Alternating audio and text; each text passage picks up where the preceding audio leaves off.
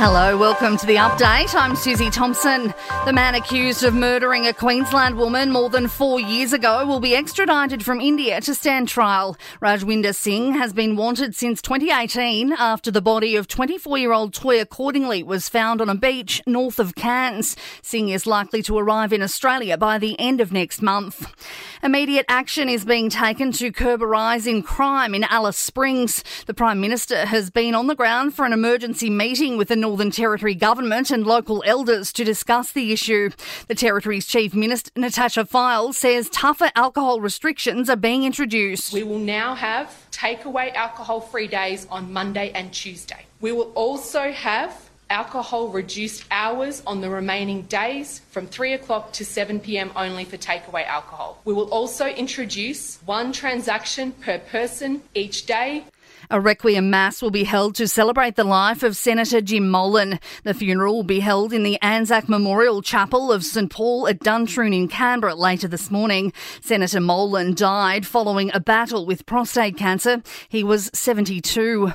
Concerns about the safety of dating apps will be discussed when tech giants meet with politicians and experts at a summit today. As many as three quarters of people who use the apps have been subjected to sexual harassment or violence. New South Wales Women's Safety Minister Natalie Ward says the roundtable discussion will hear from a range of groups who want to make the platforms safer. Everyone has the right to the same protections online as they do offline. So people joining and using online dating platforms deserve to know steps have been taken to make sure the person at the other end of the phone is not a safety concern. As the times change, we need to make sure we keep up with them, and reforms in this space will make a real difference. A second mass shooting in California within 48 hours has claimed the lives of seven farm workers south of San Francisco. The victims are all believed to be of Asian American descent. Four victims of the shooting attack were discovered at a mushroom farm, while the other three were later found at a nearby trucking business. An eighth victim is in a critical condition.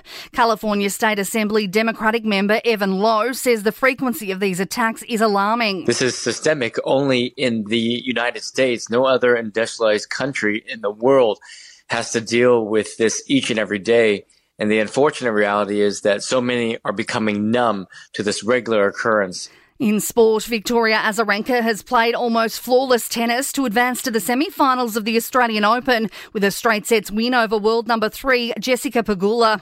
Azarenka will meet Wimbledon champion Elena Rybakina in the semis after the Kazakhstani defeated Jelena Ostapenko in straight sets. The men also had straight sets victories with Stefanos Tsitsipas and Karen Khachanov to meet in the semi. And rugby seven star Charlotte Caslick is setting her sights on Olympic gold after rejecting a return to the NRLW to re sign with Rugby Australia for another four years. In entertainment news, Austin Butler is dedicating his Oscar nomination to the late Lisa Marie Presley. He picked up a nom for Best Actor for his portrayal of Elvis in the Baz Luhrmann flick Elvis. And just two months after Guy Sebastian was last in court to hear the sentence for his former manager who embezzled money from him, the singer is back in court. Sebastian is now battling a neighbour who who's alleged to have threatened to kill him as a confrontation boiled over. And that is the latest from the Nova podcast team. We'll see you later on for another update. I'm Susie Thompson.